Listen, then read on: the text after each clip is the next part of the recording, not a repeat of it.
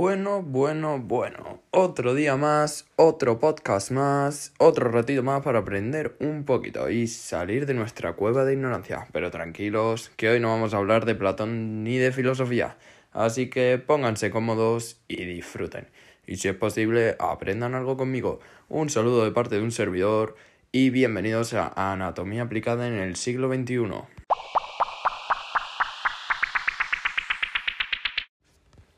Primero de todo vamos a hablar acerca del cáncer. Y todos hemos escuchado alguna vez en nuestra vida esta palabra, pero ¿qué es el cáncer? Pues bien, el cáncer es una enfermedad en la cual las células del cuerpo comienzan a multiplicarse sin control. Si el cáncer se origina en el pulmón, se denomina cáncer de pulmón, el cual es el tema del podcast del día de hoy. Como ya hemos dicho antes, el cáncer de pulmón es un cáncer que se forma en los tejidos del pulmón, generalmente en las células que recubren los conductos de aire. El cáncer de pulmón es la principal causa de muerte por cáncer tanto en hombres como en mujeres. Hay dos tipos principales, cáncer de pulmón de células pequeñas y cáncer de pulmón de células no pequeñas. Estos dos tipos crecen de manera diferente y se tratan de manera diferente, lo cual veremos más adelante en el podcast. El cáncer de pulmón de células no pequeñas es el tipo más común. El cáncer de pulmón puede afectar a cualquier persona, pero algunos factores aumentan el riesgo de padecerlo. El primero de todos y el más importante es fumar. Fumar tabaco causa cerca de 9 de cada 10 casos de cáncer de pulmón en hombres y 8 de cada 10 casos en mujeres. Mientras más temprano en la vida empieza a fumar, más tiempo fume y más cigarrillos fume por día, mayor será su riesgo de, de padecer cáncer de pulmón. Como segundo factor de riesgo encontramos el humo de segunda mano, también conocido como inhalación pasiva o fumador pasivo. Consiste en la combinación de humo que sale de un cigarrillo y el humo que sale a un fumador. Cuando lo inhala está expuesto a los mismos agentes cancerígenos que los fumadores, aunque en cantidades más pequeñas. Como tercer factor de riesgo encontramos los antecedentes familiares de cáncer de pulmón. Como cuarto factor de riesgo encontramos la exposición a diferentes compuestos químicos, entre los cuales destacan el asbesto, el arsénico, el cromo, el berilio, el níquel, el hollín y el alquitrán. Y los últimos tres factores de riesgo son la exposición a la, a la radiación, la infección por VIH y la contaminación en el aire. El cáncer de pulmón puede o no presentar síntomas. En el caso de que no presente síntomas, se puede encontrar o detectar durante una radiografía de tórax realizada para otra afección.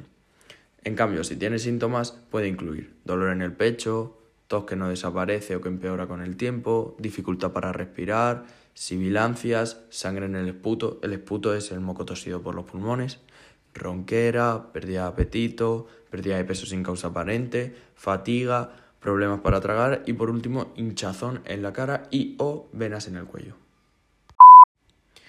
A continuación vamos a tratar los diagnósticos del cáncer de pulmón. Para hacer un diagnóstico se puede utilizar, en primer lugar, la historia clínica, incluyendo preguntas sobre sus síntomas. En segundo lugar, como ya hemos nombrado en los factores de riesgo de padecer cáncer de pulmón, los antecedentes familiares. En tercer lugar, un examen físico realizado por el oncólogo o médico correspondiente. En cuarto lugar, una prueba de imagen, entre las cuales podemos encontrar una radiografía de tórax o una tomografía computarizada de tórax. En quinto lugar, un análisis de laboratorio, incluyendo análisis de sangre y esputo, que como ya hemos comentado anteriormente, el esputo es el moco expulsado por los pulmones. Y por último lugar, una biopsia del pulmón. Si un paciente sufre cáncer de pulmón, su proveedor realizará otras pruebas para determinar cuánto se ha propagado a través de los pulmones, los ganglios linfáticos y el resto del cuerpo. Este proceso se llama estadificación. Como penúltimo punto del podcast del día de hoy, vamos a hablar sobre el tratamiento del cáncer de pulmón. El tratamiento dependerá del tipo de cáncer de pulmón que tenga, hasta qué punto se ha propagado, su salud general y otros factores. Un mismo paciente puede recibir más de un tipo de tratamiento. Los tratamientos para el cáncer de pulmón de células pequeñas incluyen cirugía, quimioterapia, radioterapia, inmunoterapia y por último terapia con láser, en la que se utiliza un rayo láser para eliminar las células cancerosas. En cambio, los tratamientos para el cáncer de pulmón de células no pequeñas incluyen cirugía, radioterapia, quimioterapia, inmunoterapia y terapia con láser. Como vemos, estos cinco tratamientos son efectivos para ambos tipos de cáncer, pero a partir de aquí encontramos las diferencias, ya que los tratamientos para el cáncer de pulmón de células no pequeñas incluyen también terapia dirigida, en la que se utilizan medicamentos que atacan células cancerosas específicas con menor daño a las células normales. También encontramos la terapia fotodinámica, en la que se utiliza un medicamento y un cierto tipo de luz láser para eliminar las células cancerosas. Y como dos últimos tratamientos en, las, en el cáncer de pulmón de células no pequeñas, encontramos la criocirugía, en la que se utiliza un instrumento para congelar y destruir el tejido anormal, y por último la electrocauterización. Es un tratamiento en el cual se utiliza una sonda o aguja calentada por una corriente eléctrica para destruir el tejido anormal.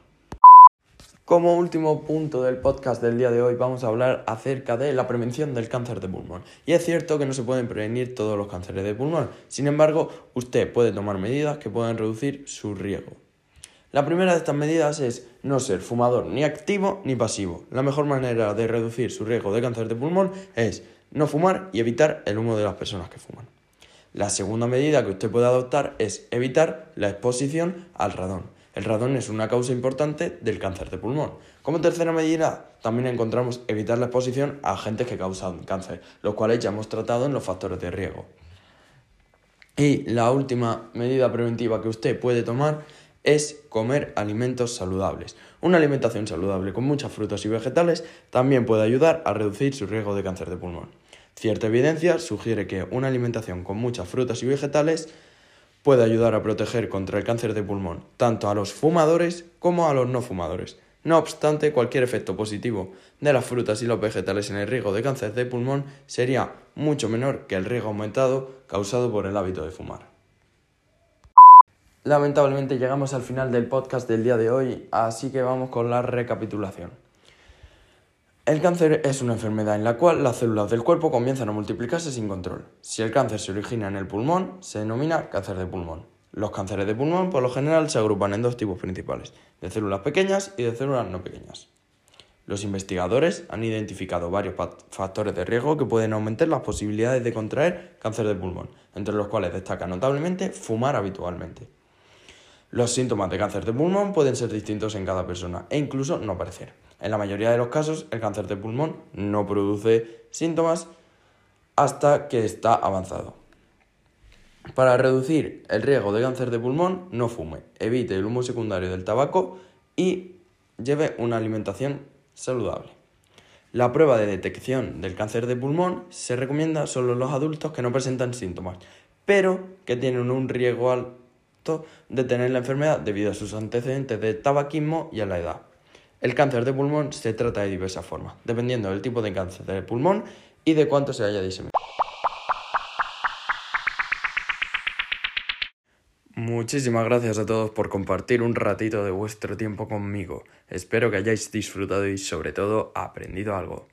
Un saludo a un servidor y nos vemos en la siguiente escapada de nuestra cueva ignorante.